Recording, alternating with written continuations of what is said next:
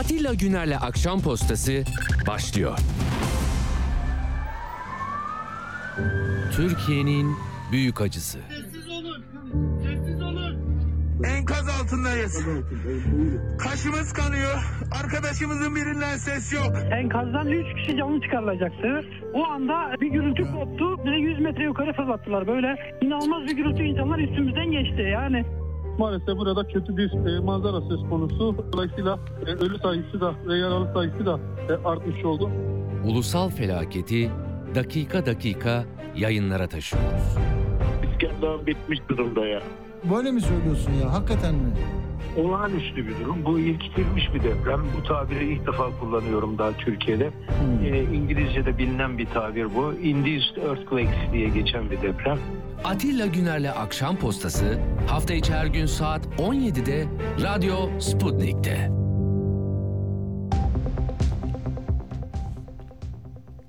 Merhaba, hoş geldiniz. Akşam postasındayız, birlikteyiz. 27 Şubat'tayız. Saatler 17.04. Efendim, 9 pazar kahvaltı edeceksiniz. 10. pazar kahvaltıdan önce belki aç karnına koşa koşa bir sandığa gideceksiniz. Bakın, bu memleket o kadar hızlı hareket eder ki yani bir yandan enkaz kaldırılmadan inşaatlara başlanıyor. Aynı hırgür içinde e, demokratik seçim hakkımızı kullanalım diye seçime gideceğiz. Dünkü gündem ne? Bugünkü gündem ne? Takvimler neye işaret ederdi? Biz neyi yaşıyoruz? Gerçekten burası hani korku filmleri de senaryo yazsan Türkiye'yi anlatman yeterli olur. Hani darbeleriyle, askerlerin TRT binasını basmalarıyla, İttihat ve Terakki'ye kadar gidersen daha da başka bir şey bulursun da çok zor bir ülkede yine de yüzümüzün e, hani gülebildiğini söyler ya yabancılar tebessüm ediyorlar bize iyi davranıyorlar vesaire diye. Hakikaten başka bir şey yaşıyoruz biz. Duygular, duygular, duygular. Evet, 76 gün sonra seçiminiz var. Eskiden iktidar sahipleri bunu takvimi biliyorlardı. 14 Mayıs'ı önemsediler. Onu epey önce zaten ilan etmiştik biz de.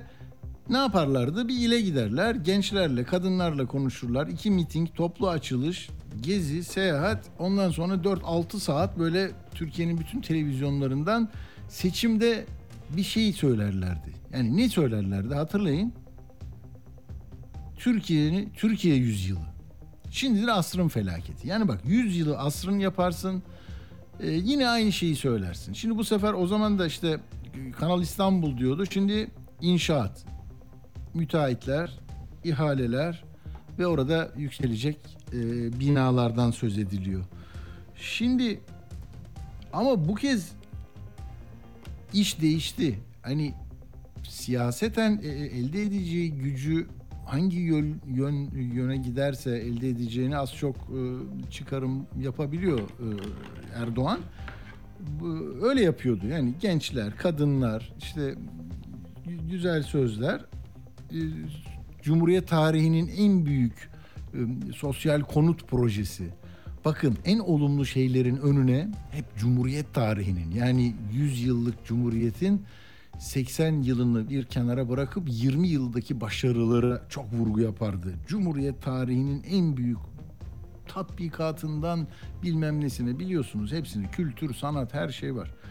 Neyse e, şimdi de e, asrın felaketi. Bugün gördüm biraz sonra bahsedeceğim Sabah gazetesinde de yine 100 yıl asır vesaire diyor. Bir parantez açayım mı? Kafanızı karıştırıyor muyum bilmiyorum ama geçenlerde bu Karadeniz'deki sel felaketinde ölenlerin e, avukatıyla konuşmuştuk. Ne demişti hatırlayın. De, kamu görevlisi hiç kimse suçlu değil orada dere yatağında konutlar yapılmıştı ve onlarca kişi öldü. Savunma dava açtılar e, ölenlerin yakınları. Savunmada şöyle demişti ya devlet su işleri. Bu ancak 500 yılda bir görülür. Nereden çıkardı? Hangi 500 yıl? Nereden kayıt tutuluyor? Zaten 50 senedir 60 senedir kayıt tutuluyor. Ama hani işi büyütürsen bak felaketi çok büyütürsen onunla baş edemediğini tarif edersin ve benim güç, gücüm, imkan ve kabiliyetlerim bu kadar dersin tamam mı? Yani olamaz böyle bir şey dersin. Şimdi asrın diyorlardı sonra yeryüzünün en büyüğü dediler. Hani bizim bu adalar nasıl oluştu, Marmara, Karadeniz nasıl oluştu? Yani onlar hiç olmamış. Hep böyle gelmiş tamam mı? Sipariş üzerine bizim adalar böyle dokuz ada yan yana koyun falan filan. Yahu yer küre durur mu? Yani bu her yerde hareketlilik var, bilmem ne var. Yani yeryüzünün en büyük depremi dediğinde de olmuyor işte. Ama büyük göstereceksin ki e, şey olsun. Hani mesela yatırımları da öyle denirdi ya. Hani bir milyon lira demek yerine eski parayla bir katrilyon lira falan böyle. Yani uçlarda, uçlarda hani böyle biraz ortada uzlaşarak anlaş, anlayalım birbirimizi. Gelin sakin olalım ya. Bu ne yapıyoruz biz burada demek başka. Böyle uçlarda olmak başka. Arkadaşlar böyle yani şimdi Adıyaman'da Erdoğan demiş ki helallik istiyorum. Bu helallik lafına itirazları olanlar da vardı geçmişte Kemal Bey söylendiğinde helalleşmek ama bu geçmişte bir e, kusur sayılabilecek işlemlerden dolayı diyordu Kemal Bey. Erdoğan da şehirlerimizin e, bugünkü durumuna ne diyor o da? Ha, şey diyor depremin ilk birkaç günü istediğimiz çalışmaları yapamadık. Tamam zaten bunu herkes söylüyordu. Ama söyleyenler de çok ağır hakaretlere maruz kalıyordu. Yani ne ne ne diyeceğiz yani? Altyapının getirdiği zorluklar. Bak şimdi sarsıntıların yıkıcı etkisi, olumsuz hava şartları, hasar gören altyapının getirdiği zorluklar sebebiyle ilk birkaç gün Adıyaman'da arzu ettiğimiz etkinlikte çalışma yürütemedik. Bunu Adıyaman değil, bütün Türkiye'nin 11 ili içinde söyleyebiliriz. Statlardaki insanlar bunu gördükleri için bir şey söylüyorlar. Sokakta çıkıp Kızılay'ına itiraz edenler bunun için Türk Silahlı Kuvvetleri'ni zamanında daha koordineli ve e, muazzam bir organizasyon e, yeteneği olan orduyu neden kullanmadın? Mesele bu. Yani gelip geldik aynı yere mi geldik? Ama bunu ben söyleyebilirim. Başkası diyemez. Peki Adıyaman Afat hani tamam Adıyaman'ı kabul ettin o zaman Adıyaman Afat müdürünü mü alacaksın? Adıyaman valisini mi görevden alacaksın? Yok. Hiç kimseyi görevden almak yok. Tamam mı? Yahu Türkiye taş kömür işletmelerinde iki tane genel şey müessese müdürü e, ayrı ayrı ölümlerden sorumlu oldukları için ceza aldılar. Sonra nereye gittiler Kozlu ve Karadon'da müdürler? Özür dilerim. Ona bakın yeter yani. Kazım Eroğlu 8 kişinin öldüğü yerden sonra TTK Genel Müdürü oldu. Ee, şeyde İsmail Güner de değil mi? 30 kişi öldü 2010'da. O da TTK Genel Müdür Yardımcısı oldu. Yani ve e, devlet dediğin sistemin içindeki yönetim anlayışı bugün itibariyle yani uzun süredir değil mi? E, kimseyi vermiyor yargı erkine. Çünkü kusursuzdurlar, sorumsuzdurlar. Her şeyin yapılabileceğinin en mükemmelini yaparlar. E dolayısıyla artık eleştiriye ne gerek var? İstifa çağrısına ne gerek var? Buna tabi olursun. Olmazsan ya sev ya terk et. Böyle bir böyle bir reçete olabilir mi ya? Türkiye Cumhuriyeti yurttaşlarına dayatılan bu mu? Bak İçişleri Bakanı diyor ki oradan Öyle maçta maçta bir şeyler oluyor ha. Anting kunting işler yapıyorsunuz ha. Hodri meydan gelirim bak diyor. Vallahi billahi. Yani e, şunu anladım ben. Böyle parça parça gidiyorum da bırakın ne yapayım böyle bir şey yapayım bugün. E, şunu diyecektim. Kurumları geçmişten e, ta Osmanlı'da temelleri atılmış, tarifi yapılmış amaç, maksat, hedef ne yapacağım? Bunu yapacağım. Tamam. Sonra 2000'li yılların o işte ortalarından sonra yani yeni iktidar döneminde eski Türkiye kaldı, yeni Türkiye oldu ya. Oraya bir şekil verme, yeniden biçimlendirme. Hem insan kaynakları açısından hem zihniyet açısından hem bütün e, liyakat aranmaksızın tek tip tarifle bulunan insanlarla e, şey oldu. Yeniden şekil verildi. Yani Kızılay şimdi sen ne yapıyorsun 100 yıllık 200 yıllık şeyi ne yapacaksın? Hop şubelerini kapatıp şeyleri e, delegeyle yapısını bozuyorsun. Tak senden bir şey oluyor. Boğaz içini yapamıyorsun. Tak oradan Bir şeyler değiştiriyorsun, orayı da yapıyorsun. Fikri iktidarı sahip olamadık diye üzülüyorsun. Her tarafta barolar bana bana biat etmiyorsun ha. Beni eleştiriyorsun ha. Bölün ikiye. İkinoğlu baro. Türkiye Mimar ve Mühendisler Odası ha. Halkın taleplerini dile getiriyorsun, şehri koruyorsun, kenti koruyorsun, dava açıyorsun ha. Geleceğim ona biraz sonra. Hop onların da başındaki Türkiye'yi alacağım. E doktorlar ulan siz de ne yapıyorsunuz ya vay anasını sizi de hadi bakayım sizi de başkanınızı da içeri atarım şunu da yaparım. Doktorlarla masaya oturmam böyle. Böyle ikili bir şey oldu. Hibrit bir memleket haline geldik. Şimdi e, dolayısıyla yani siz bir şey istifa et dediğiniz zaman her konuştuğunuz küçük ya da büyük kurum, teşkilat, odalar, meslek birlikleri onlar Kızılay modelinde olması lazım. Boğaziçi Üniversitesi modelinde olması lazım. Ee, Merkez Bankası modelinde olması lazım. Yani adam laf dinlemiyor dedi mi bittin abi. Laf dinlemek ne demek? Emredin demek. Tak şak paşa vardı değil mi bir tane mesela? Emredeceksin abicim. Em, em, em- hani emre itaat edeceksin. Biat edeceksin. Teslimiyet içinde olacaksın. Ve huzur bulacaksın. Ama böyle bir formül yok. Hakikaten böyle bir şey yok ya. Bu böyle apartman yöneticiliğinde bile yok. Sen koskoca ülkeyi yani bu basınç bu şey oradan çıkıyor şimdi işte. Yani stat'taki adam maç seyredip gidecek.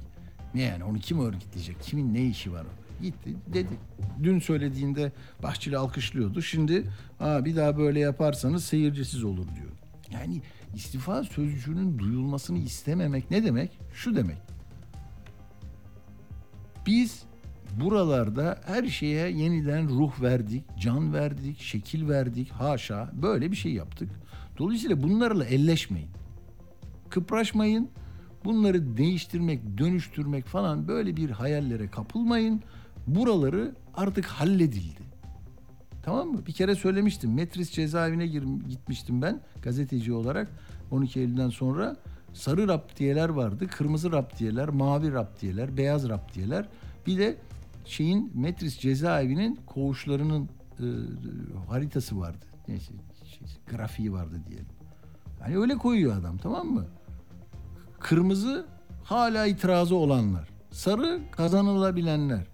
Beyaz tarafsız neyse işte şimdi hatırladığım kadar söylüyorum. Öbür tarafta tamamen biat eden artık bizimle hareket etmeye karar vermiş diye.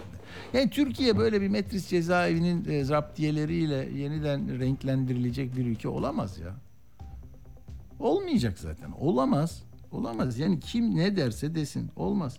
Değişim, dönüşüm, nöbetleşe, memleket mem- meselelerinde çözüm, farklı e, çözüm e, arayışları içinde olmanın e, ayıp sayıldığı bir şey olabilir mi ya? Suç sayılmaya yakın bu ya.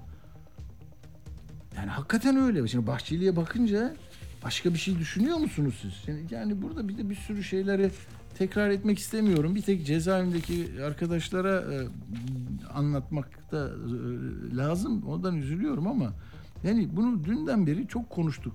Bahçeli ne dedi? Bak diyor Fenerbahçe Konya Spor müsabakasında tribünden istifa sloganları atılması sorumsuzluk, şuursuzluk. Bak şuur ne demek? Şuur en büyük sizsiniz demek. Sorumluluk ne demek? Cumhur İttifakı'nın devamı yanında olmak demek. Tamam Sonra bugün oynanacak Galatasaray maçı da yokmuş zaten. Beşiktaş Antalya Spor Kulüpleri diyor ne diyor? E, İstifa seslerinin yükselmesi halinde. Bak sesin çıkarsa futbol kulüplerimizin oyuna geldiği. Ya kulüp böyle bir şey mi yapıyor ya? Dolmabahçe, deniz tarafındaki abiler. Siz böyle gidin oraya tamam mı? Tam şu dakikada bunu deyin falan. Ya kulübün ne işi var orada? Gol atacak adam pozisyonlara bakıyor teknik direktör falan. Bunlar biz bizim insanımız. Tamam mı? Dün alkışladığınız yani bunlar gür sestir, harikadır. Onda da desibeli en yüksek rekora ulaştırmışlar 2016'nın Nisan'ında.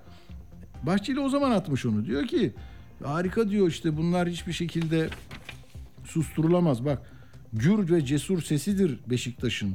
Çarşı haksızlığa gelmez, yalana boyun eğmez. Evet öyleyse niye değişti? Yani ittifakları mı değiştirdi? Eskiden Erdoğan'a bir şey diyordu, şimdi Erdoğan'ın yanına gitti de hani böyle bir sıkıntı mı oldu? Öyle bir şey mi yaptılar? Yok politika yapmaz ki onlar. haksızlığa gelmez. Yalana boyun eğmez diyor. Ya ben Beşiktaşlı değilim ama bu kulübün nasıl bir sosyal dokuya sahip olduğunu herkes bilir. Yani Beşiktaş tribünündeki insanların o coşkusunu, heyecanını, paylaşımını biliyoruz. Centilmendir diyor ama şimdi öyle değil. Peki yani bakın burada yani nasıl bir e, çember içinde kalacağız biz? Anladınız mı? E, saygısızlık, hassas ve acılı günlerinde sporun kirli siyasete alet edilmesi, bu müsabakalar ya diyor seyircisiz ya da gerekli tedbirlerin alınarak oynanması hususunda acil gerekli adımlar atın diyor. Takipçisi olacağız diyor. Zillet diyor, rezalet diyor. Dolayısıyla hani kapansın, kapansın, sussun, dursun, gitsin, bitsin. Böyle negatif yüklemle biten bütün şeyler, sloganlar bir şiar olmuş tamam mı? Bununla yürüyor yani. İş bununla yürüyor. Vay HDP'li birisini bile bir dakika görmeye tahammülümüz yok. Da, dağıt. Hak ve özgürlükleri genişleten dünyanın o insanlık tarihinin mirasıyla elde ettiği, mücadelelerle elde ettiği hakları savunan Anayasa Mahkemesi zinhar kapansın. Ma- ma- işte makine mühendisleri kapansın. Şu şunlar gitsin, gazeteler kapansın. Ya e tamam böyle bir şey yok. Şimdi evet bu siyasi tablo içinde ne olacak? Akşener Kılıçdaroğlu ile iki saat konuşmuş. Akşener'in evindeymiş. Önce gizlemişler hani gelinmesin gidilmesin diye. Ama birkaç haber var. Ee, mesela e, bir, bir muhabir Betül Aras Nereden bu? TV yüzden. Uğur bana yollamış. Diyor ki Kılıçdaroğlu'nun adaylığı konusunda anlaşma sağlandı. İddialı bir laf olmuş, yorum olmuş bilmiyorum ama Bir Gün Gazetesi de olumlu geçti diyor e, CHP kaynaklarından. Ben ulaşamadım e, yoğun telaştan. Neyse böyle bir şey oldu. Bakalım şimdi Karamollaoğlu e, oraya gidecek, buraya gidecek. Kemal Bey olur mu, olmaz mı göreceksiniz. İşte 76 gününüz var. Bu kadar da, hani memleketin laf söyleme e, sahnesi daralıyor. Zaman daralıyor. Yürekler daralıyor. Böyle bir ağlamaklı oluyor insan bir şeye öfke duyuyor. Yani ne yapacağız bilmiyorum. Ne yapacağız bilmiyorum. Ben şimdi bir sürü bant var. Hani benim dilime vurdu. Ben bak bantları da veremiyorum. Kızılay meselesini biliyorsunuz değil mi? Bir kez daha Murat Ağırel'i alkışlıyoruz. Yeni Çağ Gazetesi'ndeydi. Geldi Cumhuriyet'e. Halk TV'de programcılık yapıyor. Genç, araştırmacı, iyi gazetecilerden arkadaşımız. Değil mi? Ne dedi? 46 milyon TL'ye çadır satmışsınız AFAD'a dedi. Şeye, ah, Ahbaba. Ee, neyse bunu anladık değil mi? O konuştu, bu konuştu ama Kızılay'ın o sırada e, bu meselede e, sarf ettiği eforu e, inanamadım ben. Yani e, diyor ki e, ya işte e, biz onu satmadık da sattık da olur da zaten gidecekti. E parayı verdi daha çabuk gitti. E, bir vatandaş yazmış diyor ki Kızılay bizim paramızla çadır üretiyor. Halk Ahbap'a çadır için bağış yapıyor. Ahbap Kızılay'dan bizim paramızla üretilen çadırları satın alıyor. Satın alıyor bizim paramızla. Yine biz veriyoruz oraya. Ahbap o çadırları AFAD'a teslim ediyor. AFAD çadırları dağıtıyor. Devlet ça- çadır dağıtmış oluyor. Hani kimsesizin kimsesi oldum, geldim. Aç açık kuraba, vakıf vakıf kuraba bırakmadım diye. Böyle ya böyle bir tiyatro.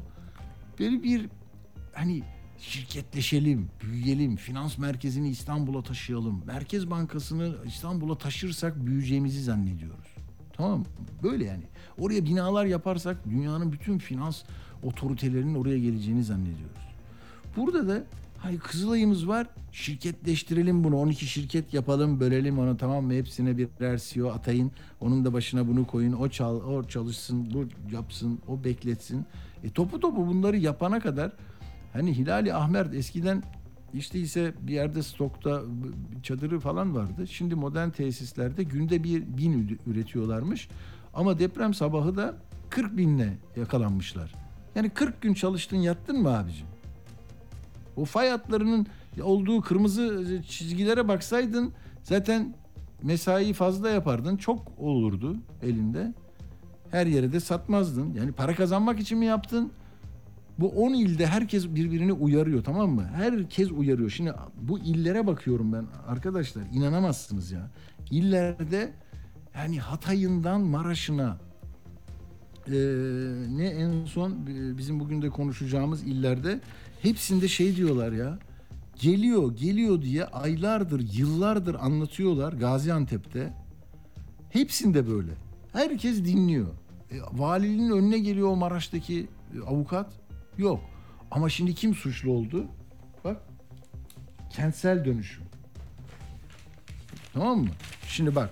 Bu kadar insan e, geliyor kapımızda ölüm diyor. 44.375 vatandaşımızı kaybedenlerin kim olduğunu sabah böyle diyor bak.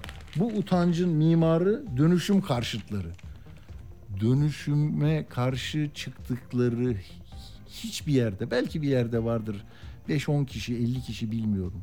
Verdikleri grafiklerde hiçbir yerde şöyle diyemiyorlar. İşte burası yapılacaktı burada şu kadar kişi öldü falan değil. Ama bütün bilim insanlarının grafiklerle, raporlarla, konferanslarla 20 yıldır anlattıklarını hiç duymayıp 44 bin kişinin ölümüne sebep verecek hatalar zincirini yapıyorsunuz. Küçük bir yeşili ya da soylulaştırılmak için e, roman arkadaşlarımızı attılar ya öyle atılacak insanları savunanları bu ölümün sorumlusu diyorsunuz. Ya bu, bu iddianame olsa mahkemesi kabul etmez. İddianameyi yazana da e, hakimler, savcıların üst kurulu her neyse hani savcılığını sicilini bozarlar adamın. Böyle bir şey olur mu? Oluyor. Bak burası Türkiye. Yani sen her şeyi iyi olacak diye umut edebilirsin ama işleyiş çok enteresan. Şirketlerim var benim. Şirketlerim var. Ben çok çalışırım vesaire. Sonra Kızılay'ın bu haline itiraz edenler parti kurmuşlar. Dört milletvekilleri var. Türkiye İşçi Partisi bir şey yapacağım diyor. Hop çıkamazsın yapamazsın. HDP çıkacağım diyor. Hop çıkamazsın yapamazsın. Böyle paldır küldür dayak küfür sinkaf gidiyor yani. Ne ne nereye gidecek? Nereye gidecek? Ha, bu 75 gün işte bu basınç 75 gün sonra hepimize bir şey anlatacak. O zaman alacağız biz. Yani açık mektup bakalım vatandaşların ortaklaşa kitlesel olarak ne dediğini birlikte göreceğiz. Şimdi ne desek boş. Tamam mı? Yani Kızılay Cemiyeti kendisine gelen bağışları ihtiyaç sahiplerine ulaştırmaktadır. Kesinlikle satmamaktadır diye bir açıklama yapmak zorundasın. Çünkü 46 milyonluk bir fatura var. Deprem olmuş. 48 saat geçmiş. Göndermemişsin. Kime sordun onu sen? Tek başına yapamazsın ki onu. Birisine sordun. Al onların 46 milyonunu. Nasıl olsa onlar çok kurcalıyorlar. Tamam mı? Al oradan. Bize de yolla madem bu kadar istiyorlar. Ya da ertesi gün zaten yollayacaktı. Daha atak davrandı ahbap vesaire. Ahbap bunu niye gizledi diyorlar.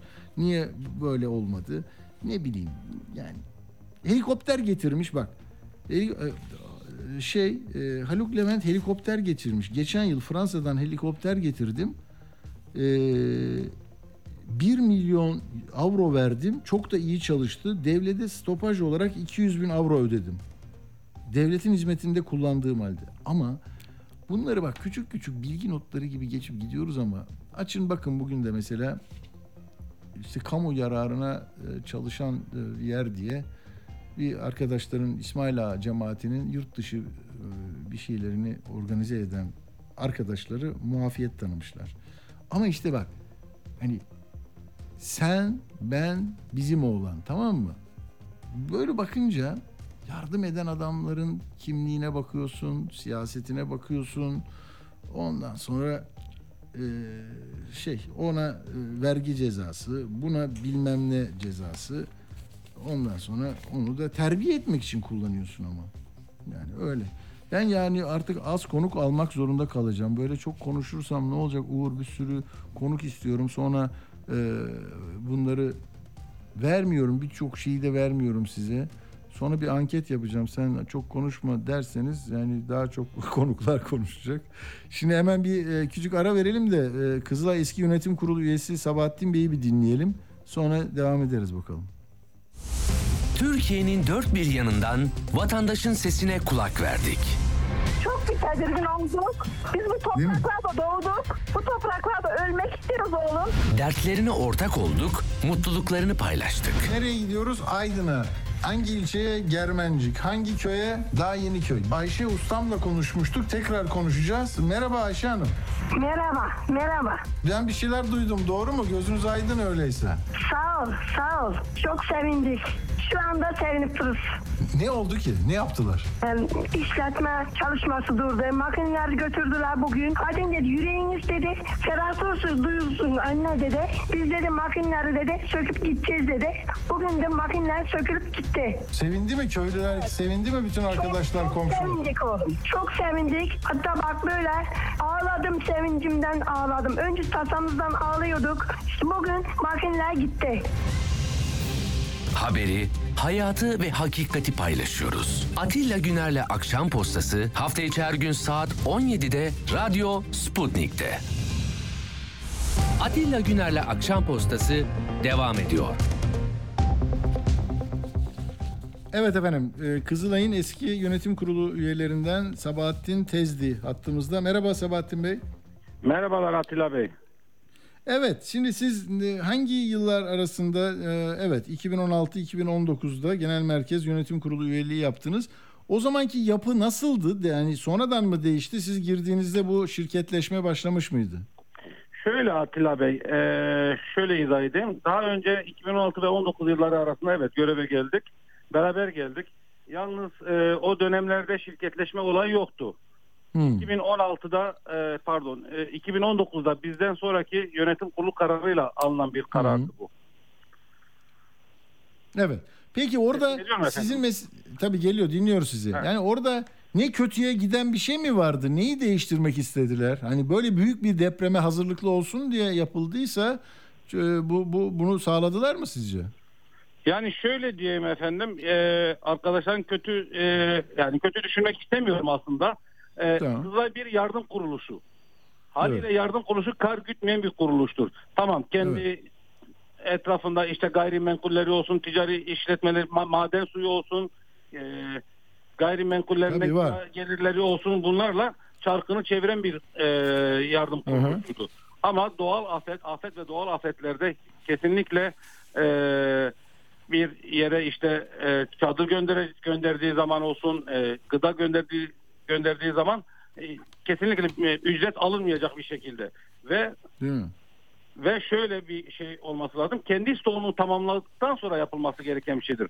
Nitekim 2019'da kurulan şirketlerde belki kar amaçlı düşünmüşler olabilirler ama bence bilmiyorum yanlış mı düşünüyorum bilmiyorum da ama sanki- Yok yok şimdi onu tartışıyoruz zaten. yanlış bir, bir işlem olmuş ki şu an ticari Evet. faaliyet sağlar, sağlar derken bu sefer elindeki stoklarından maruz kaldılar. Evet siz diyorsunuz ki zaten eskiden 100-120 bin adet çadır bulunurdu depolarda diyorsunuz. Bakın şimdi Yani- 12 şirket var 12 genel müdür tamam mı? Evet. Kızılay İçecek, Kızılay Sosyal Danışmanlık, Kızılay Portföy, Kızılay Sağlık, Kızılay Çadır Tekstil, Kızılay Kültür Sanat, Sistem Yapı, Bakım, Evet. Kızılay Lojistik. Şimdi bunlar e, böyle yani ama e, ortada da 40 bin yani deprem olduğunda depolarına bakmışlar 40 bin var.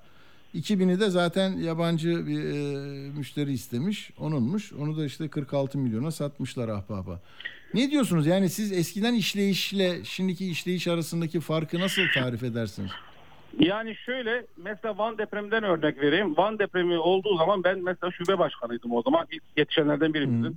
Ee, devletimizin talimatıyla hemen sahaya indik ve Van depremin saralı, yaraları sarıldıktan sonra çok e, inanmayacaksınız ama e, Van halkı Kızılay övgülerle bitiremedi. Ama şu an me- Hmm. şu an tam tersi olmuş. Evet 2016 Ama Van biraz küçüktü tabii. Van'daki bina ne olacak? Şimdi Erdoğan diyor ki e, 185.345 bina yıkılmış. Çok çok Evet. yoğun yani. Yani bunların hazırlıkları yapıldı yapılsaydı e, belki bu yaralar daha erken de sarılabilirdi yani. Öyle diyeyim. Şimdi Evet, 2016 yılında şirketleşmeye geçildiği zaman önümüze geldi. Biz kabul etmedik. Biz kabul etmedik açıkçası. Neden kabul etmedik? Çünkü dedik Kızılay bir yardım kuruluşudur. Ticari faaliyet gösteremez. Ee, yani tamam gösteri e, biz e, ne derler ona Ee, şöyle diyeyim efendim. Yani bir yardım kuruluşu olduğu için e, kar gütmeyen e, insan yararına, insan için e, yararlı olan bir kuruluş olduğu için ticari faaliyet gösteremezsiniz diye biz reddettik. Bu biz yönetim 2019 yönetim değiştikten sonra başka yönetim kurulu arkadaşlarımızla beraber e, bu kararı aldılar, bu onayı aldılar ve 2019'un ilk yönetim kurulu toplantılarında da iştirakçı şirketleri kurdular. Evet. Yani büyük bir yapı ama yani bugün şimdi Kızılay'la ilgili eksiklikleri konuştuğunuz zaman e, hakarete maruz kalıyorsunuz. Ama Evet. bugün Cumhurbaşkanı da Adıyaman'da geciktik. İhmal var, kusur var, olur dedi. Her fani gibi bizde de var dedi. Kusur, eksik, hatasız e, oluyor dedi. Yani hatamız Evet. olabilir dedi. Demek ki bunda e, şu şöyle çalışması gerekir herhalde değil mi? Mesela bir eksiklik varsa soruşturma, inceleme, ön e, ön bir araştırma yaparsınız. Nerede eksiklik var? Hiç öyle bir şey konuşulmuyor. Siz e, değil mi hatırlarsınız yani eski küçük depremlerde bile Kızılay'ın o performansını e, Evet. gazeteciler özgürce tartışıyordu. Sonuç olarak ne diyorsunuz efendim? E, Biraz e, sürem de daralmış arkadaşlarım. Şöyle e, Sabahattin mesela Bey. Evet Atilla Bey. Şimdi aslında burada kızan bir suçu yok. Kızan yöneticilerinde bir suç var. Hmm, Neden sen hmm. stoğunu tamamlamadın? Veya da stoğunu tamamlayıp da tekrardan tamam ticari faaliyetini gösterebilirsin. Veya da e, AFAD'a, Ahbab'a, e, ikinci bir kuruluşa, şahıslara satabilirsin. Eyvallah sat ama elindeki stoğun sürekli olmak şartıyla satacaksın. Ha, sanki üretim fazlası gibi. Yani ya, yaptın Hadi, e, zaten hazırım. Hı. Evet. Örneğin elinde 50 bin, stoğunda 50 bin olması lazım. 5 bin mi sattın? 50 bini tamamladıktan sonra tekrardan sat. Sürekli stoğunda çadır olmaz. Bugün afet afetin gelişi belli değil. Depremin gelişi belli değil. Her an. Bakın bugün bile deprem oldu bu Adıyaman'da. Evet. Evet. yine can evet. kaybı yine, bir- yaralar. Allah'ın muhafaza. Yarın şimdi e, artçılar sürekli olunuyor. Yani buna hazırlığımız nereye kadar? Nasıl olacak? Yani bilmiyorum. Herkes böyle Anladım. Diken E, üstünde yüzleşmek lazım. Eksik varsa yani ben kusuru ben de kusur olmaz demeyeceğiz. Bunu bulacağız. Çok teşekkür ediyorum Sabahattin Tezdi, Kızılay Eski Yönetim Kurulu üyesi kendisi. Sağ olun katıldığınız için efendim. teşekkür ediyorum. İyi çalışmalar. İyi sağ olun. Şimdi tabii yapı dediğim gibi yapı e, yapı sizden ayrı bir zaman diliminde bir tarihsel süreç içinde ihtiyaçlara karşılık gelsin diye kurulmuş. Boğaziçi Üniversitesi demişler adına. Türkiye Cumhuriyet Merkez Bankası demişler değil mi? Kızılay demişler.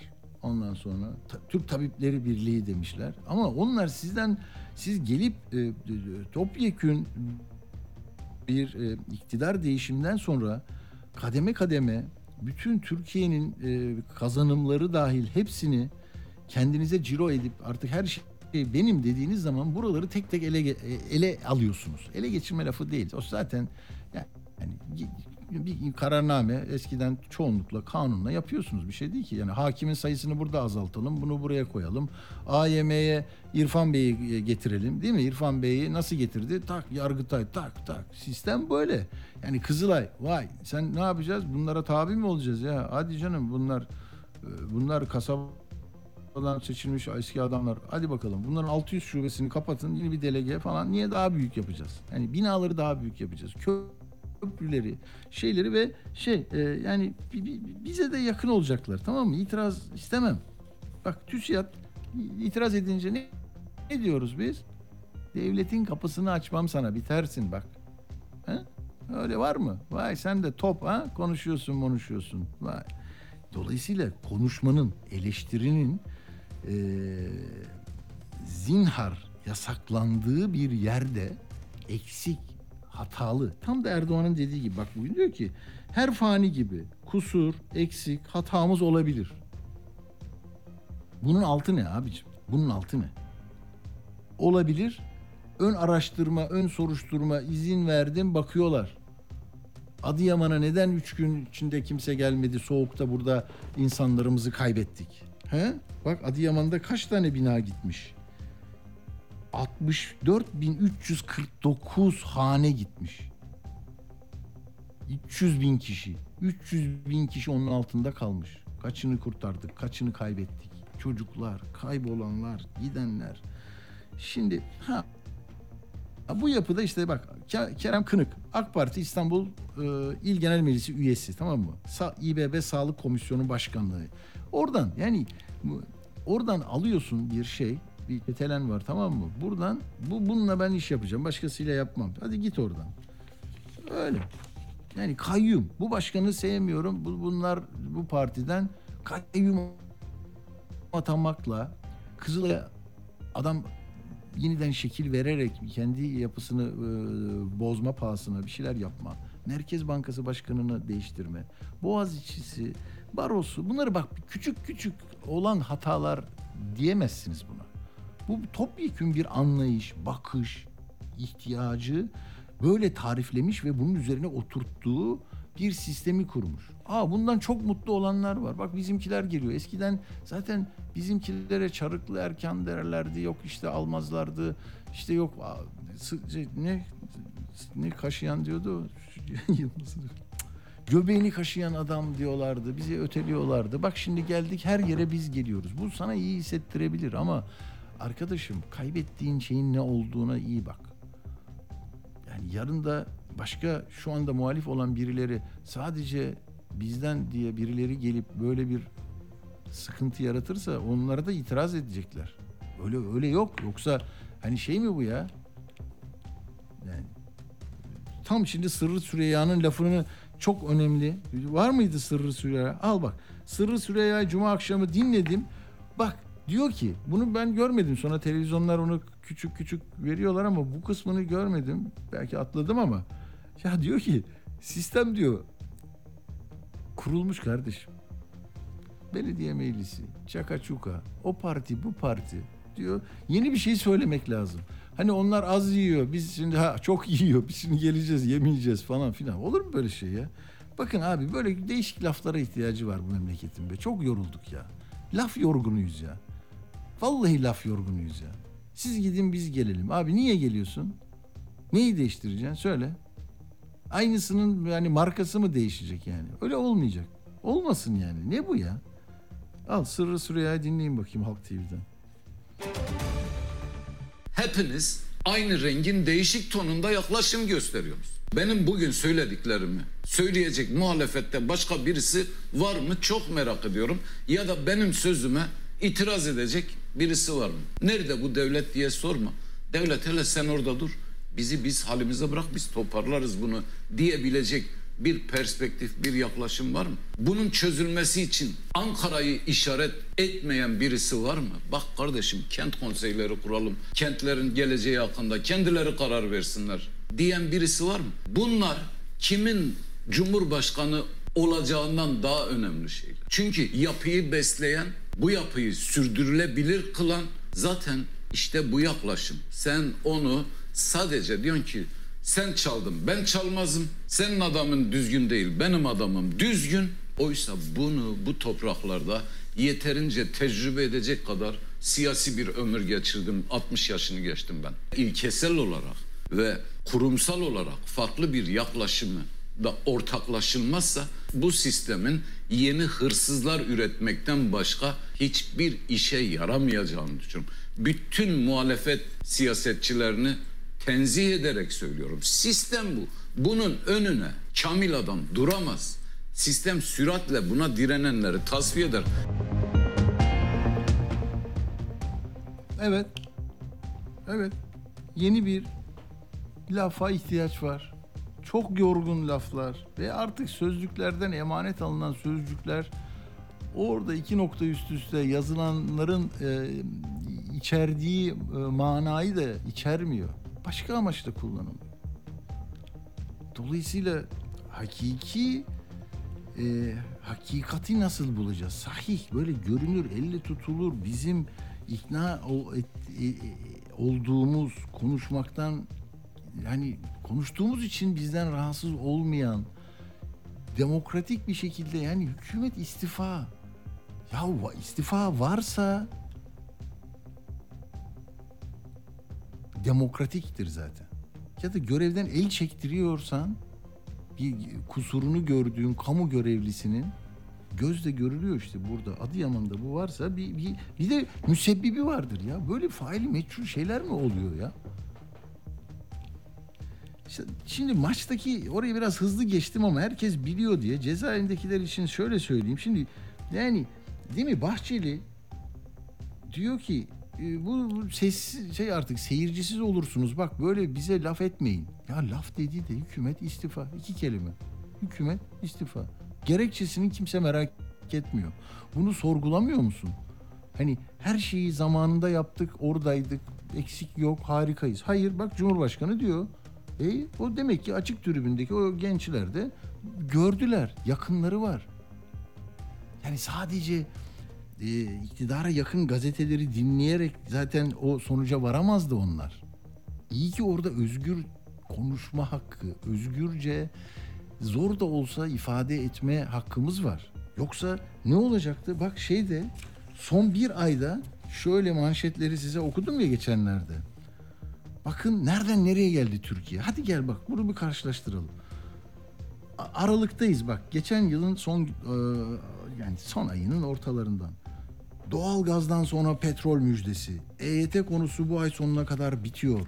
Doğal gaz doğal gazda küresel merkez oluyoruz. Asgari ücreti rekor artış. 1 milyon 1 trilyon dolarlık gaz rezervine ulaştık. Davullu zurnalı EYT bayramı. İhracatta tarihi rekor. Sürpriz zam. Falan tamam mı? Şimdi geldik bak ne? Ee, tek vücut üstüne gidiyoruz, hallediyoruz, çözüyoruz. Tamam bak aynısını bunu göndermeye u- u- üşendim ama bakın ya bende arşiv var ya 13 Ağustos 2021 kamera gösteriyor. Ne diyor bak kurtarma seferberliği, selde acı bilanço ve altı şöyle devlet bütün birimleriyle sel bölgesine koştu. Mahsur kalanlar helikopter ve botlarla kurtarıldı. Tamam. Tarifi öyle. Bak Hızır Devlet. Karadeniz'deki sel mağdurları sahipsiz bırakılmadı. Bak hep Hızır. Hemen yetişiyor. Tamam mı? Hiç geri kalmıyor. Avrupa sel felaketi karşısında çaresiz kalırken Türkiye afet bölgesindeki yaraları iki günde sardı. İki günde sardı. Bir yılda e, 360 bin konut yapacak. Yani ama Şimdi en sonda kentsel dönüşümle ilgili e, şeyleri, haberleri şöyle yapıyor e, iktidara yakın gazeteler. 19 Şubat'ta başladı bu. Yani e, depremin şoku geçti 10 gün sonra ne diyeceğiz değil mi? Dönüşüm karşıtları İskenderun'u yıktı dedi. Tamam mı? Hemen ertesi gün dönüşümü engelleyenler felakete yol açtı. Sonra kentsel e, e, her girişimi CHP engelledi. Sonra yıkım kafası dedi. Bakın devam ediyor. Ee, işte kentsel ihanet haritası dedi. Bunları tek tek çalıştık. 32 ilde risk alanı olarak görünen 119 dava açılmış ve e, e, davaya konu yerlerle ilgili bir tek teknik rapor yok diye yargı ya bunun raporunu yapın böyle şey mi olur demiş. Burada yargıya hiçbir laf söylemiyor. E, ama bu davayı açıp bu eksikliği görenlere de ihanet diyor e, kentsel dönüşüme dava bombardımanı 7 bina. Bugün de hep Erdoğan uyarıyordu diyor ama içeride de şöyle diyor. Ben şimdi nereye bağlayacağım bunu biliyor musunuz? E, içeride de şöyle bir laf var. Diyor ki bu utancın mimarı dönüşüm karşıtları vardı bu da sizde. Şimdi bak bu utanç dediğin 44 bin kişinin ölümüyse bu sözü edilen projelerin e, yargı kararıyla durdurulması, eksikliğinin giderilmesi nedeniyle benim tespit ettiğim yok ama diyelim ki 50, 100 böyle büyük bir depremde kayıp olabilir bu kadar. Ama ya biz muazzam bir şey konuşuyoruz. Sen eğer bu dosyalara girip bu davaları buluyorsun bir de şuna git o zaman. Her ilin AFAD'ın İRAP dedikleri riski azaltma e, projeleri var tamam mı? Orada göreceksin ki AFAD dahil herkes gerçeği teslim etmiş. Ve je- jeologlar konuşuyor, jeoloji mühendisleri odası konuşuyor. Şimdi ben böyle bir kafaya taktım bunları geriye doğru gittim. Gaziantep'te değil mi? Gaziantep'te yanlış söylemiyorum. Sinan Bey hoş geldiniz. Merhaba, hoş bulduk. İyi yayınlar diliyorum. Çok teşekkür ederim. Sinan Arslanoğlu. Ben e, arşiv çalışması yaptım. Online girdim, çıktım, baktım. Siz diyorsunuz ki e, bundan 3 yıl, 4 yıl önce e, yıkım gücü yüksek İslahiye Nurdağ riskini e, ne kadar eve hasar vereceğini tek tek anlatmışsınız. Değil mi? 20 bin ev ağır hasar görer, görür diyorsunuz. 7-6 olur diyorsunuz vesaire. Bunu kimse görmüyor mu? Hani siz demişsiniz ki öleceğiz ya. Nasıl oldu o iş? Maalesef yani e, ben ilk başta şöyle söyleyeyim. E, ben memleketin e, ilkokulunda, ortaokulunda, lisesinde, üniversitesinde eğitim gördüm. Evet. Önce Türk vatandaşı olarak e, şunu söylemek istiyorum. Devletin bana verdiği bu imkanlar, sağlık, barınma, eğitimden yanı sıra benim bu devlete e, bir sorumluluğum var. Ben jeoloji mühendisi olarak Tabii. üniversiteden mezun oldum. Bir meslek örgütünü Gaziantep ilinde iki dönem kadar temsil ettim. Yetkililere sesimizi duyurmak, e, kendi durumumuzu ifade etmek, Gaziantep'in ve bölgedeki 11 tane ilin deprem durumunu ifade etmek açısından defaatçe gerek yerel basında, gerek genel basında, gerek birebir görüşmelerimizde bunların hepsini ifade ettik.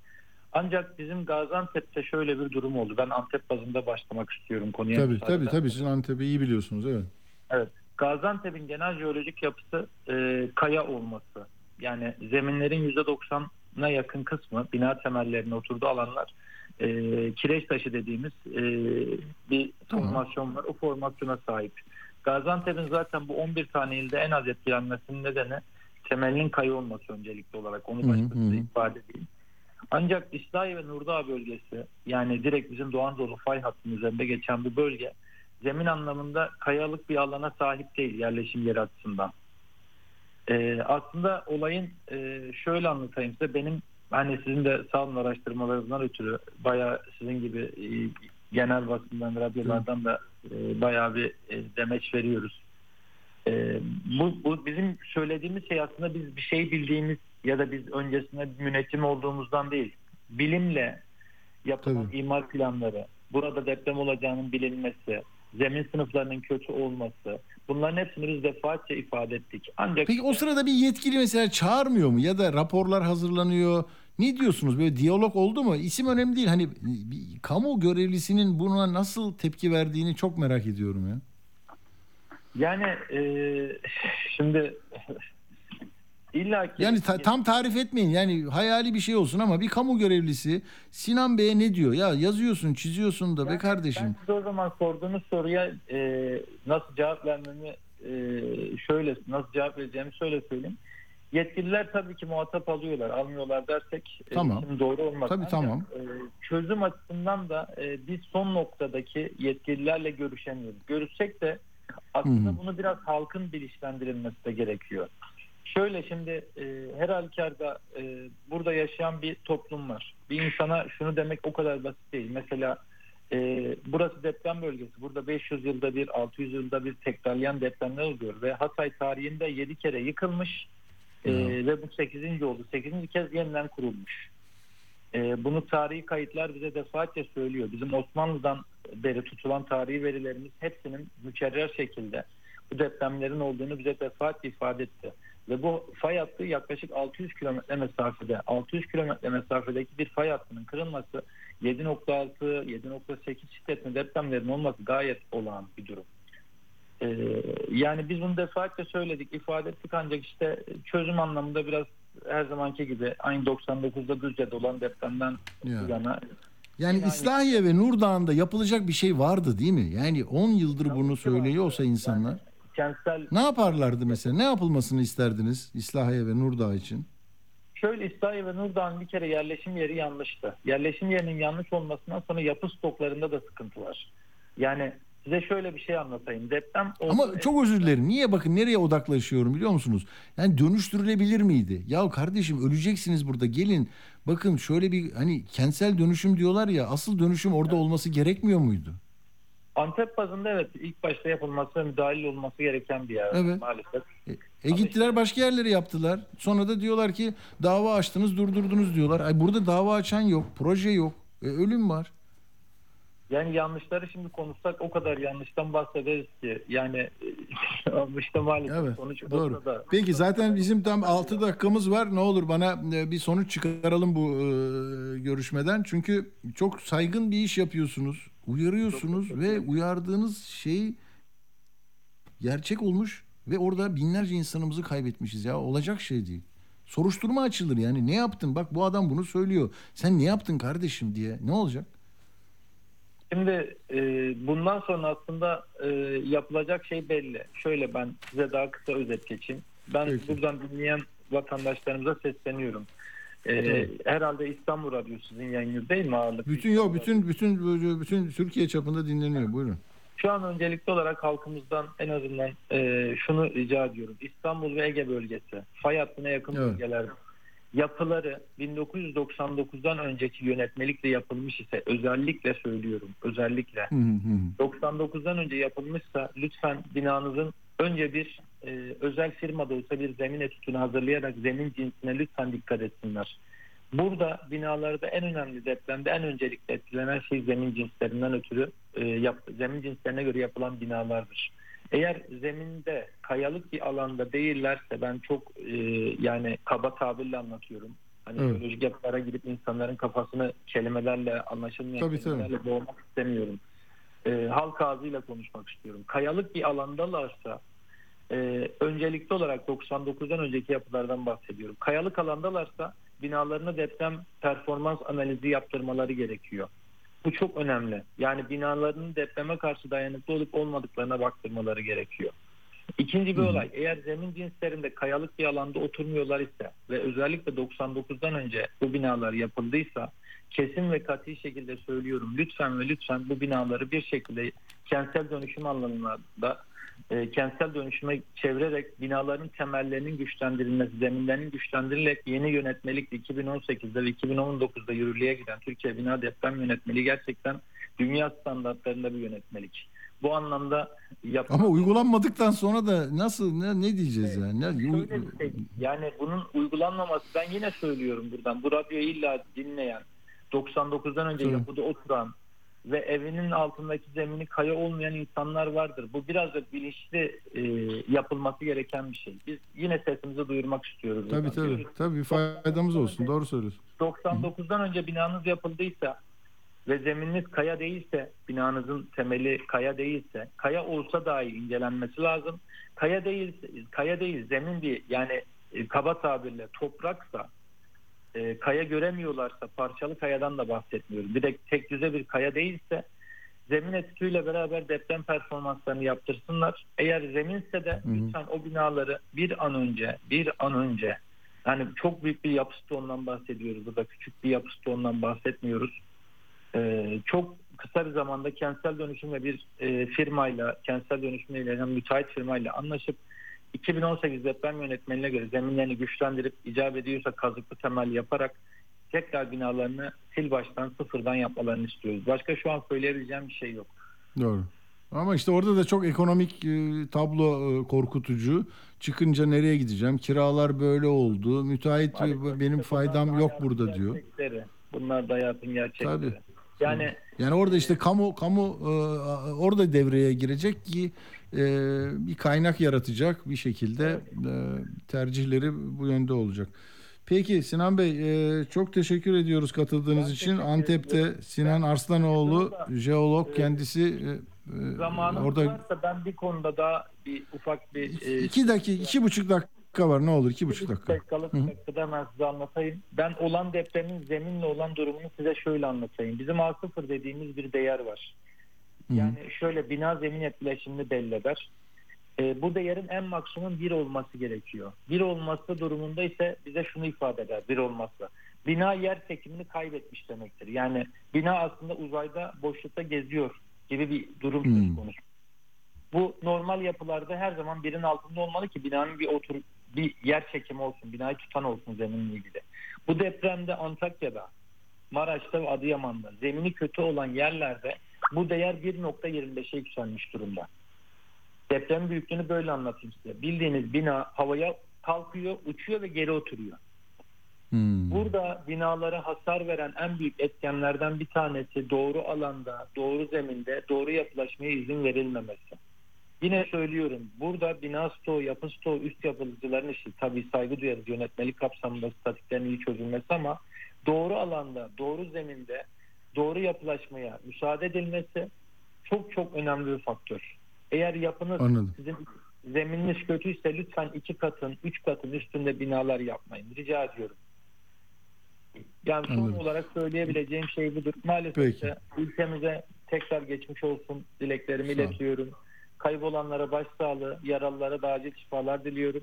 Sizin de bu konuda gerçekten bu kadar hassas olduğunuz için bu konuya da bizi bıraktığınız için çok çok teşekkür ediyorum. Sağ- İyi yayınlar sağ olun, sağ olun. İyi akşamlar Sinan Bey. Ee, Sinan Bey ile konuştuk. Arslanoğlu jeolog. Ee, bakın internete girerseniz Gaziantep'te gelen felaketi anlatıyor. Yerel basına konuşuyor yetkililerle ama ne olursa e, işte küçük yer ya, yani İstanbul, Ankara dışında böyle e, illerde o tabii daha rahat konuşamadı. Ben öyle anladım. Yani ya bu kadar uyarıyorsunuz tamam dinliyorlar ama çözüm yerlerine ulaşamıyoruz dedi yani. Ama bunun bunun yani bunun hesabı olacak ya. Bunun hesabı olmadan olur mu? Ne yapalım? Biz söyledik ama yani doktor bir şey söylüyor. ilacı atıyor musun? Reçeteyi çöpe mi atıyorsun yani? Giderken kendi başına gidiyorsun. Aynı şey işte yani gidiyorsun o kadar vatandaşın var orada reçeteyi yazmışlar böyle yapacaksın diye. Sonra da bugün yani beni biraz daha buna tepkisel hale getiren de şey oldu. Kentsel dönüşümcüler bunu böyle yaptı diyorlar. Halbuki e, ortada büyük sıkıntı var. E, peki hadi bakalım bizim ne kadar kaldı tekrar döneceğiz.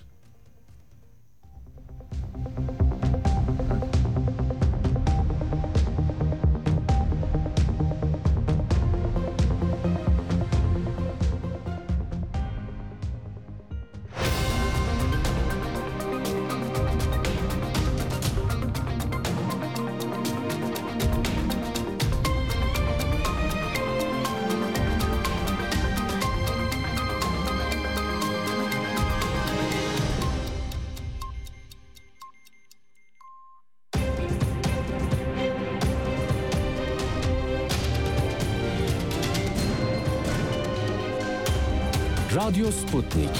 Anlatılmayanları anlatıyoruz. Tarım ve gıda krizi en önemli gündem maddemiz oldu. 500 kişi ne dedi ya yeter artık bu, kadar uğraş uğraş 3 kuruş para kazanacağım lanet olsun mu diyorlar yani nasıl oluyor? Aşağı beş yukarı o şekilde adamın sigortası yok. Bağkurunu ödeyemiyor. E, para kazanamıyor. Şimdi üretim maliyetine sattığını düşünürsen e, banka borçları bir sürü şey yani öyle e, herkes diyor ki işte çiftçi çok kazanıyor. Hayır çiftçi kesinlikle çok kazanmıyor. Bu yıl benim bildiğim en aşağı 500'ün üzerinde çiftçilik yapmayan çiftçim var benim. Türkiye 500 domates üreticisinin işi bıraktığını bizden öğrendi. Domatesi bırakan adam nereye gidecek o 500 kişi ne yapacak mesela 500 çiftçi başka şey mi ekecek? Ya hiçbir şey yok. Ya otelde çalışacak ya yövmeye gidecek ya e, farklı yerlere gidecek ya da e, biz aç kaldık diyecek. Devletimiz onlara bir belli miktarda maaş verecek. Ekmek parası, çay parası neyse. Haberi, hayatı ve hakikati paylaşıyoruz. Atilla Güner'le Akşam Postası hafta içi her gün saat 17'de Radyo Sputnik'te. Atilla Güner'le Akşam Postası devam ediyor.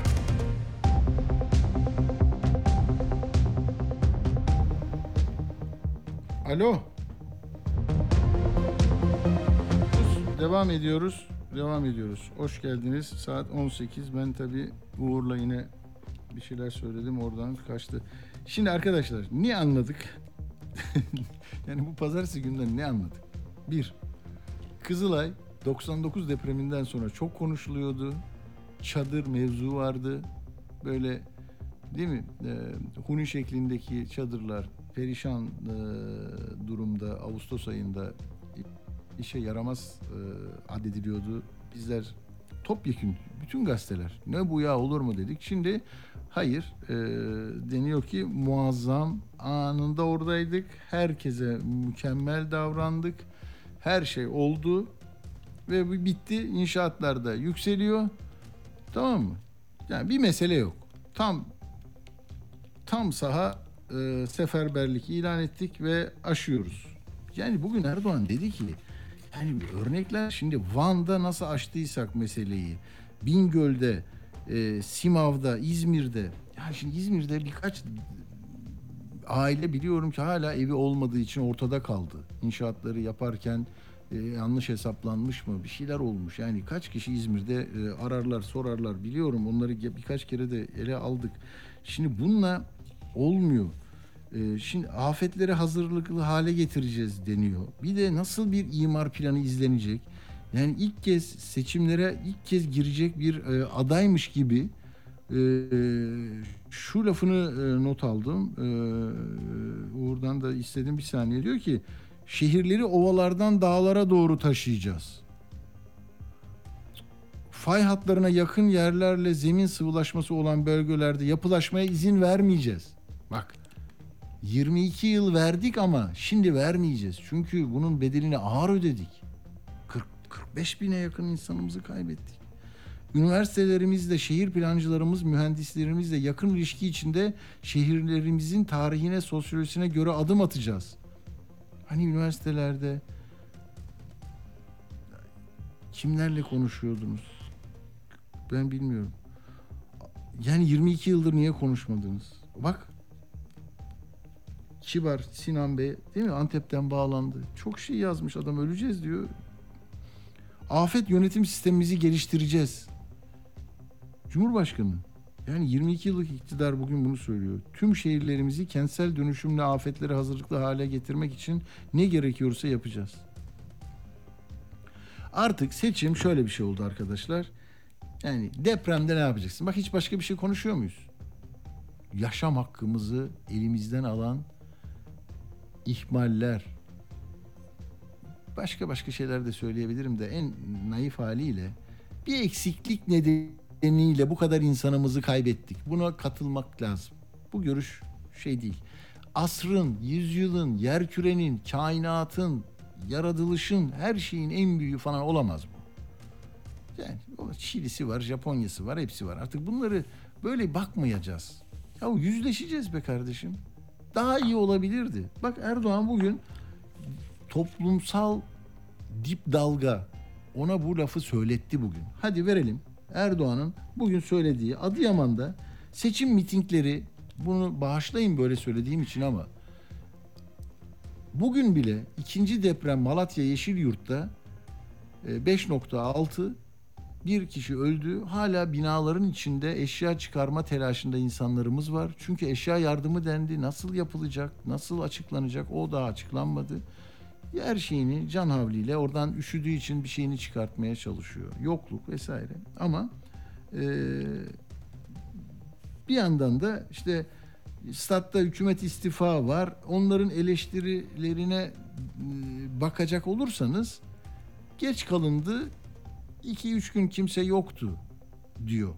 Onlar onun için kızıyorlar. Bunu sağlasaydın abicim 22 yıldır buradasın. Koalisyonda değilsin, güçlü iktidarsın, sağlam iradesin. Niye biz bunları yaşadık diyor adam. Niye senin Kızılay'ın 46 milyonumuzu aldı diyor. Değil mi? Yani orada politik bir şey de söylemiyor. Bunları birleştirmiş, içselleştirmiş. Öfke bu kadar olmuş ama öfkesi de. Yani adi, şerefsiz, bilmem ne, kepaze demiyor, sürtük demiyor. Böyle geçiyor. Bak ama sonra da Adıyaman'ı çok eleştirmişlerdi. Adıyaman'da bunu söylemek durumunda kalıyorsun. Çünkü bu artık seçim sattı mali mali kalmadı kardeşim. 9 pazar kaldı. 10. pazar gideceksin oy vereceksin. Adıyaman'da dün yüzde 60 alabilirsin. Tamam mı? Bugün artık partili olsa da o acı nedeniyle eli belki sandığa gitmeyecek var başka bir şekilde onu etkilemen lazım. Dolayısıyla bu e, Kadir Şinaslığı e, göstermiş oluyor. Bir Erdoğan'ın sesinden dinleyelim bakalım.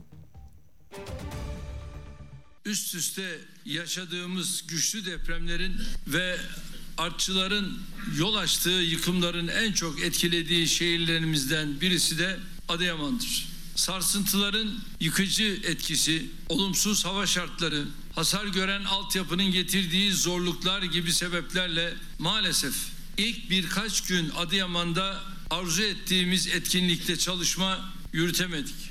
Bunun için sizden helallik istiyorum. Her şeyin farkındayız ve gereğini yaptığımızdan, yapacağımızdan kimsenin şüphesi olmasın. Tamam. Yani kusur, eksik, hata, gecikme bunlar bunlar insana, insanların yönettiği kurumlara, yönetimlere mahsus. Ya bir maç nedeniyle kulüpler şey yarışına girdi ya. Onu söyledik mi?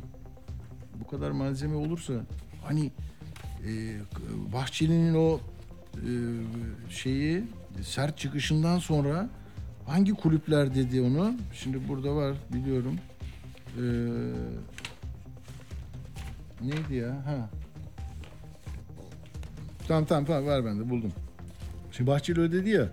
Ya sessiz olun ya da bilmem ne bak görürsünüz gününüzü. İçişleri Bakanı da Hodri Meydan gelirim bak buralardan deyince abicim hangi şeyler bir dakika ee, Erzurum Spor, Konya Spor, Kayseri Spor, Alanya Spor.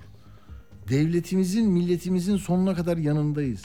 Yani oraya parasını verip bir e, seyirlik oyuna gidiyor. Ama çocuklar için peluş hayvancıklar gelmiş. Nasıl da örgütlenmiş o Beşiktaş. Videolarını izledim. Stada gelişlerini böyle koyuyorlar şeye tribünlere. Çarşı grubu, diğer bir sürü grup. ismini şimdi yanlış söylemeyeyim. Ee, ellerine sağlık. Sonra diyor ki bu pembe, beyaz, yeşil ayıcıklar var. Ama diyor arka fonu siyah yapalım ki görünsün diyor. Ya Rabbim o 4.17'de nasıl attılar onu ya? Yani onu seyrederken hani bir şöyle bir parmak kaldırın diye memlekete sormak isterdim ha. Ee, o ayıcıklar atılırken deprem çocuklarına ve ses düzeninden memleketim çalarken ağlamadan durabildiniz mi? Evet, o çocuklar işte onlar. Bunu yapan çocukların bir bölümü de belki çoğu ya bu çocuklara bunu yaşattınız siz. Bunca yıldır bu önlemleri almadınız. Hala bu sıkıntıları görüyoruz ekranda deyip istifa dediler. Ne diyor Beşiktaş grubu da? Ya kardeşim diyor biz diyor maç diyor iyi e, şey yöne, kulüp iyi yönetilmeyince yönetim istifa deriz. E, ülke hükü, e, ülke yönet, ülke kötü yönetildiği zaman da hükümet istifa deriz. Demokrasilerde bu böyledir diyor çarşı grubu. Hani Bahçeli'nin o beğendiği harika e, diye övgüler düzdüğü Beşiktaş'ın çarşı grubu böyle diyor. Şimdi e, yani ne diyecektim ben? Böyle nereye bağlayacaktım? Yine ben bin tane şeyle. Yani e, e, üzüntü verici ya. Yani şey Kızılay'ın başındaki isim de biz sattık satmadık ahlaki bir şey yaptık yapmadık yani sorumlusu olmayan bir şey olabilir mi ya? Kusursuz sorumluluk diye hukukta bir şey var derim ya ara sıra. O çok etkilemişti beni bir haberim nedeniyle. Ya senin kusurun yok ama senin sorumluluğun var abi. Sen nasıl 45 bin insanını sadece asrın bilmem nesi diyerek olur mu ya? Bu kadar insan orada olmaz demiş sana. Yani çok zor. Hakikaten seçim e, ha şeyden geliyordu. Yani seçim miting mitingleri, seçim sloganları, alkışları, bayrakları, tantanaları olmayacak ama gidilen her yerde bak kaç yere gitti Erdoğan. Yani hafta sonları kim bilir nasıl bir plan vardı eskiden.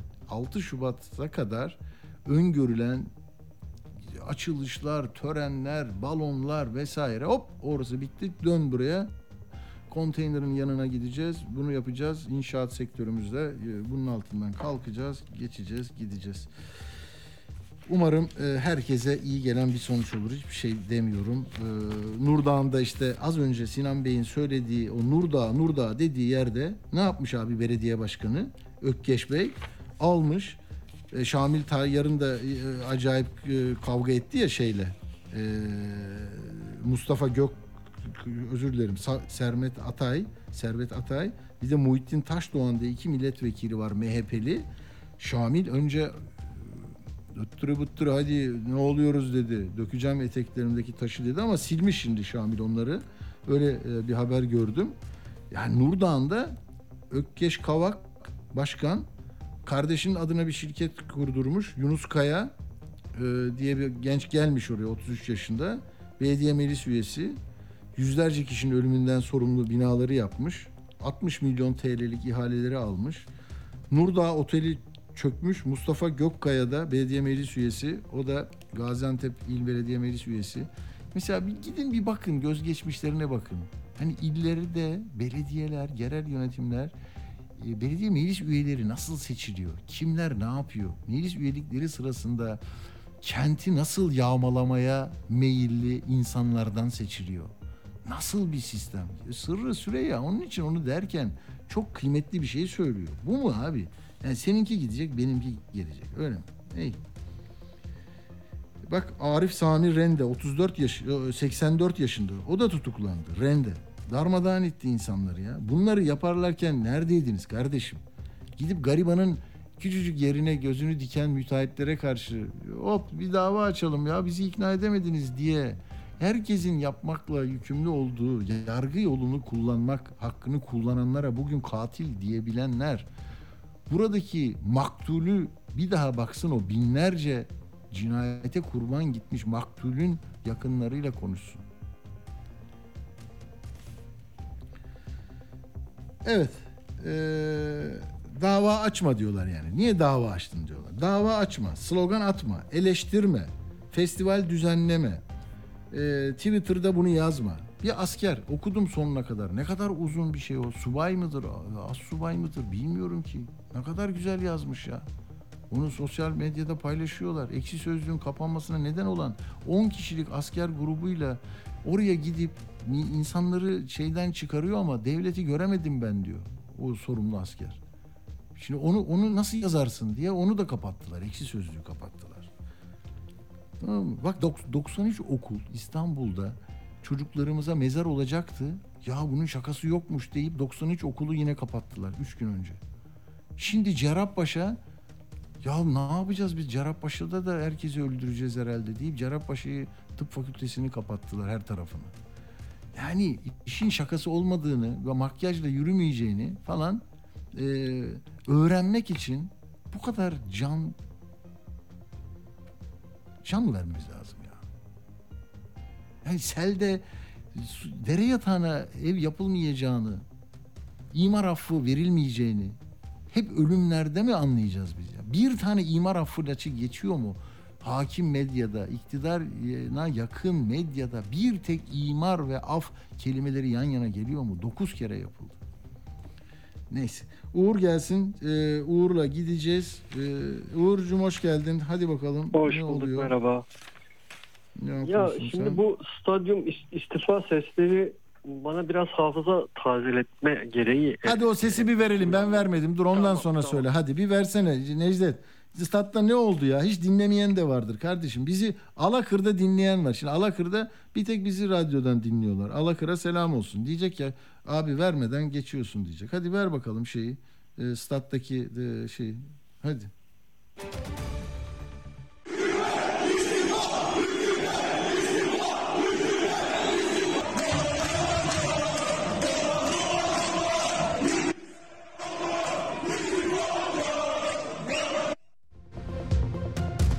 Evet buydu arkadaşlar.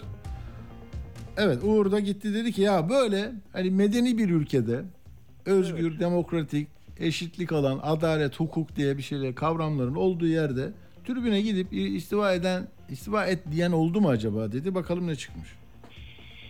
Yani şu çıkıyor tabii ki oluyor yani böyle şeyler. Stadyumlarda e, herhangi bir toplanma alanları da insanların özgürce fikirlerini e, dile getirebildikleri alanlar olabiliyor. Şimdi şöyle şöyle de düşünüyorum ben. E, hani bir hani gö- toplantı ve gösteri yürüyüş hakkı vesaire var ya. Hani ben toplandım insanlarla bir araya geldim ve protestomu dile getiriyorum. Bu benim anayasal hakkımsa, stadyumda toplandıysam o fikrimi dile getirdiysem e, bunda ne sakınca olabilir? Yani bunun demokratik bir e, ülkede bir sakıncası olmaması gerektiğini düşünüyorum ben. Ama Bahçeli Soylu ve bugün Spor Bakanı da açıklama yaptı. Spor sahaları siyaset alanları değildir. Ya öyle değil. Çünkü dünyada öyle değil. Mesela İspanya yani bu bu işin herhalde en sert örneği İspanya. Çünkü İspanya biliyorsunuz özerk yönetimlerin olduğu bir e, ülke federal e, yapı var ve e, Katalanlar da yıllardır diyorlar ki biz bağımsız olmak istiyoruz. Şimdi Katalanların bayraktarlığını yapan hangi takım? Barcelona. Çünkü Barcelona bu Hmm, işin hmm. artık şeyi yani Katalanların milli takımı gibi bir şey. Ama e, İspanya liginde mücadele eden bir takım e, oyuncuları İspanya milli takımında forma giyiyor. Ama e, tribünlerde Katalan marşı çalınır her maçtan önce. Ee, Katalunya İspanya değildir diye pankartlar açılır. Mesela Kral Kupası'nda Barcelona final oynuyorsa Real Madrid de varsa karşısında ki Real Madrid kralın takımı olarak bilinir İspanya'da ve işte devletin takımı olarak bilinir. Ee, o zaman kral protesto edilir Barcelona taraftarları tarafından. Tamam bu, buna bazı insanlar tepki gösterebilir ama bu bir haktır. Yani İspanya'da da bu bir hak olarak görülür. Ee, ve kralın da, krala da ıslık çalınması, hükümete de tepki gösterilmesi stadyumda orada böyle bakanların açıklamalarına konu olan falan bir şey değildir. Bunun tek bir istisnası oldu. Ee, biliyorsunuz Katalanlar bir bağımsızlık referandumu yaptılar ve İspanya buna çok sert tepki gösterdi. Hatta 12 Katalan siyasetçiye hapis cezası verdi.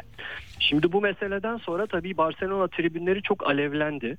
Ve bu mesele çok e, siyasi siyaset ve sporun çok bir araya geldiği bir mesele haline geldi. Çünkü 1 milyon Katalan Barcelona sokaklarında yürüyordu. Her Barcelona maçında mutlaka bu bu iş gündeme geliyordu. Bu hapis cezalarının ne kadar yanlış olduğuna yönelik ve tam o zaman da bir El Clasico vardı. Yani Real Madrid ile Barcelona'yı karşı karşıya getiren bir maç vardı. Ve Barcelona'da oynanacaktı bu maç. Çok korktu İspanya yönetimi. Yani ne yapacağız biz? Çok büyük protestolar olacak. hem Barcelona şeye Real Madrid'e yönelik bir şiddet eylemi olabilir hem hükümete yönelik çok ağır e, protestolar olabilir. Ya biz bu maçı ertelesek mi dediler.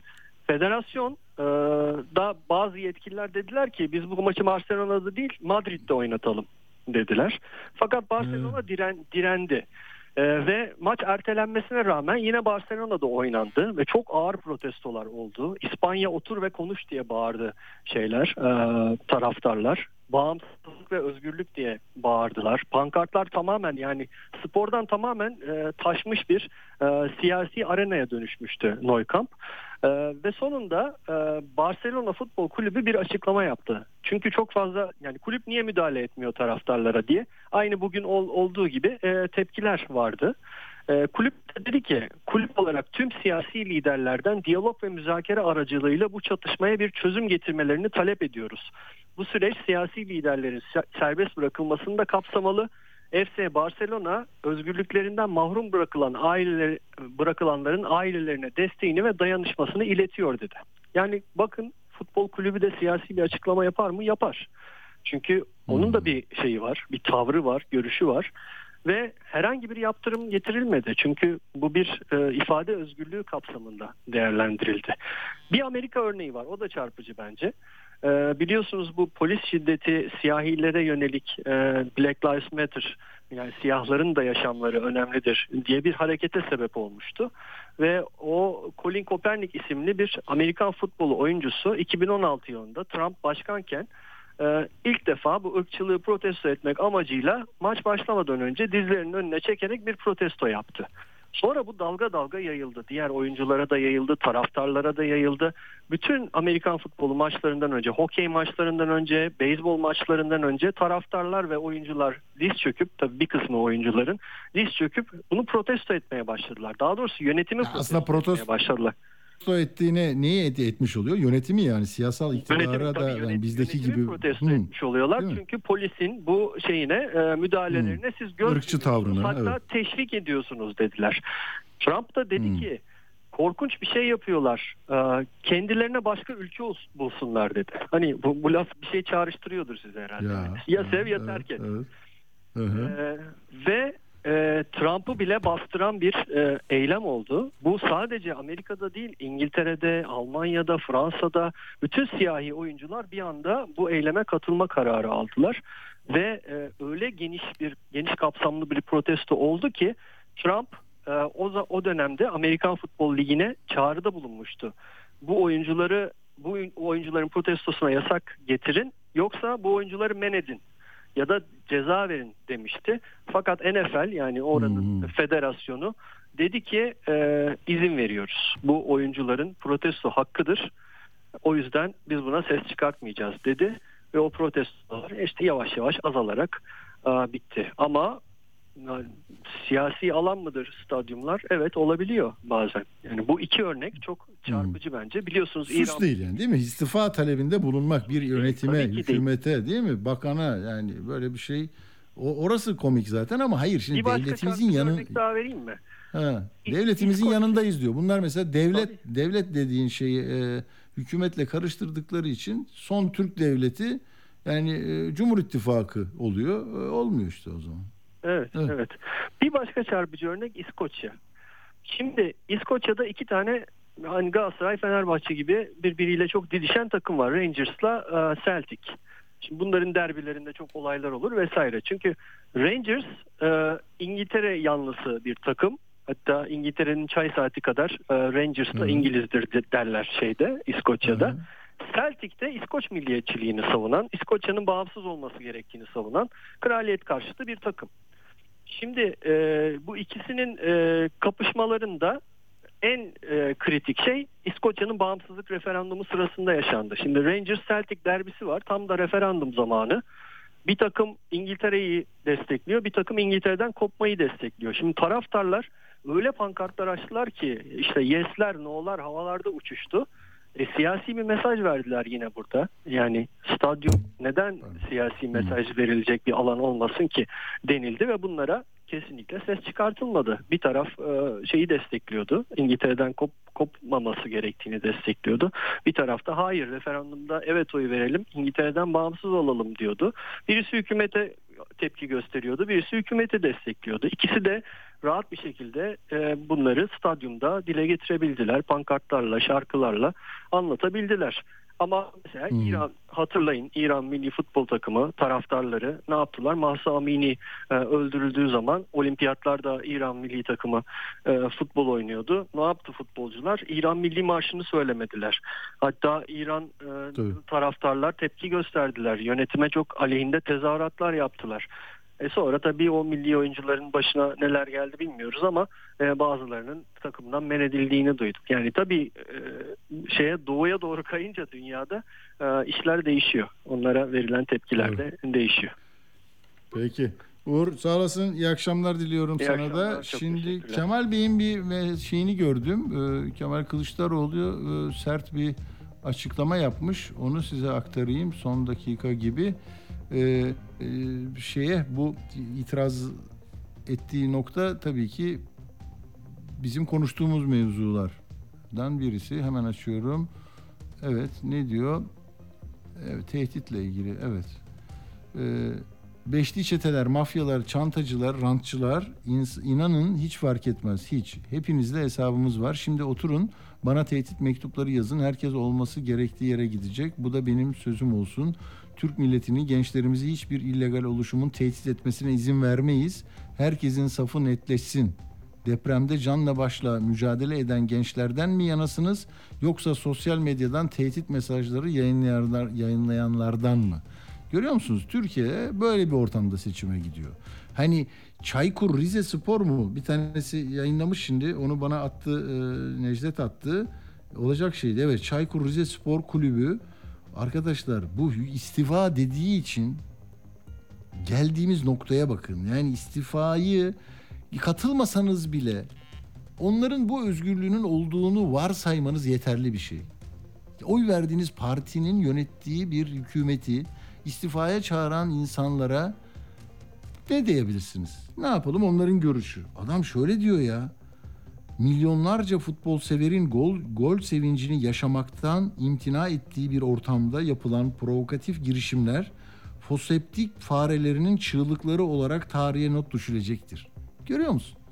Hani bir şey demeyeceğim artık. Yani silsile böyle giderse hani daha dibini bulabilirsiniz tamam mı? Daha ağır, daha ağza alınmayacak. Daha böyle kokan, bulaşan, herkese zarar veren. Bunları dinlememe, bunlara bakmama hakkı da var çocukların. Böyle şey olmaz ya. Yani istifa, hayır istifa edecek bir şey yok. Şu başarılı çalışıyor demek, fare ne demek, foseptik ne demek? Ya böyle şey olur mu? Bak ama e, bu işçi partisi e, İstanbul'da Kızılay'ı protesto etmek isterken, iste, isteyecekken abluk altına alındı. Orada bir hanımefendi yolunu kesen, yolu kesmiş e, polislerden bir hanım hanı- e, kadın polise tabii çirkin bir tebessümü olduğunu düşünerek bir tepki gösteriyor. Bence yani bunu demokratik ve böyle bir lisanla sürdürebilir olmamız lazım. Aksi takdirde tadı tuzu kaçar.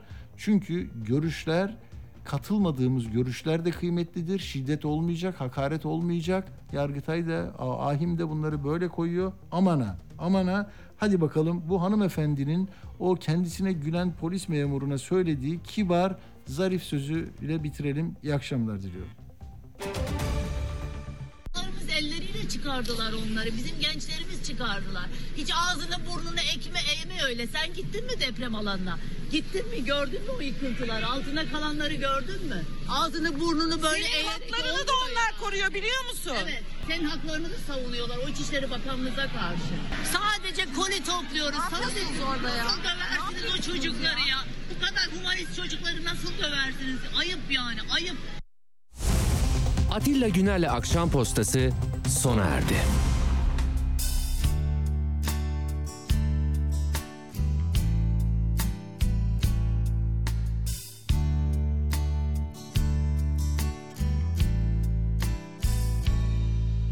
sorry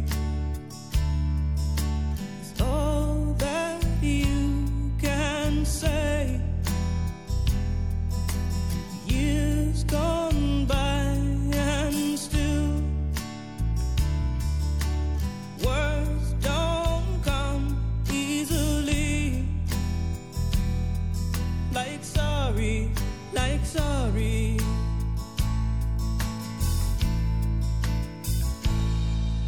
Forgive me